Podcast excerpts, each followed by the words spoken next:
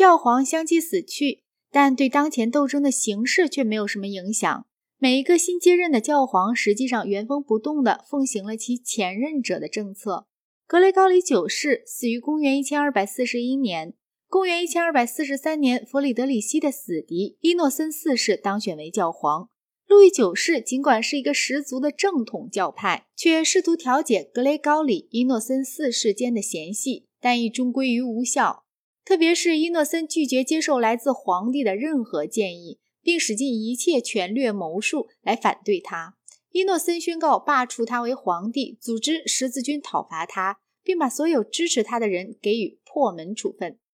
托波僧到处宣讲他的坏话，回教徒起而叛变，并且就在名义上支持他的一些显要人物中也有一些阴谋活动。这些事使得弗里德里希日益残酷起来，密谋者遭到了酷刑，囚犯往往被挖掉右眼和斩掉左手。在这巨大的斗争中，弗里德里希曾一度想创立一个新宗教。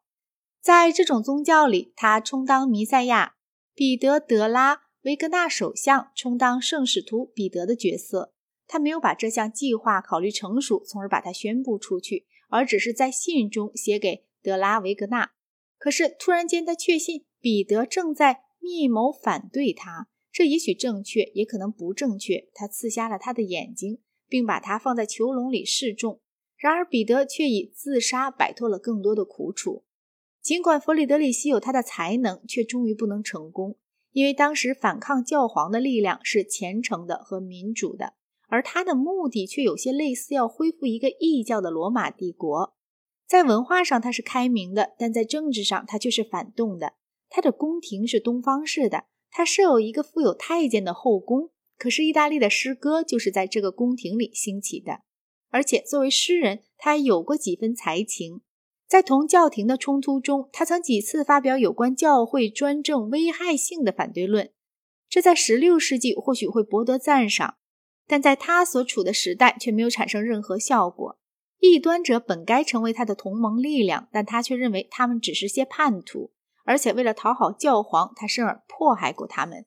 那些自由城市若非为了皇帝的缘故，但很有可能去反对教皇的，只因弗里德里希要求他们投降，他们才欢迎教皇来当他们的同盟者。这样他虽然摆脱了当代的迷信，并且在文化上远远超过当代的其他统治者，但皇帝的地位迫使他去反对一切政治上抱自由主义见解的人们，他无可避免地失败了。然而在历史上所有的失败之中，他的失败却是最有兴趣的一个。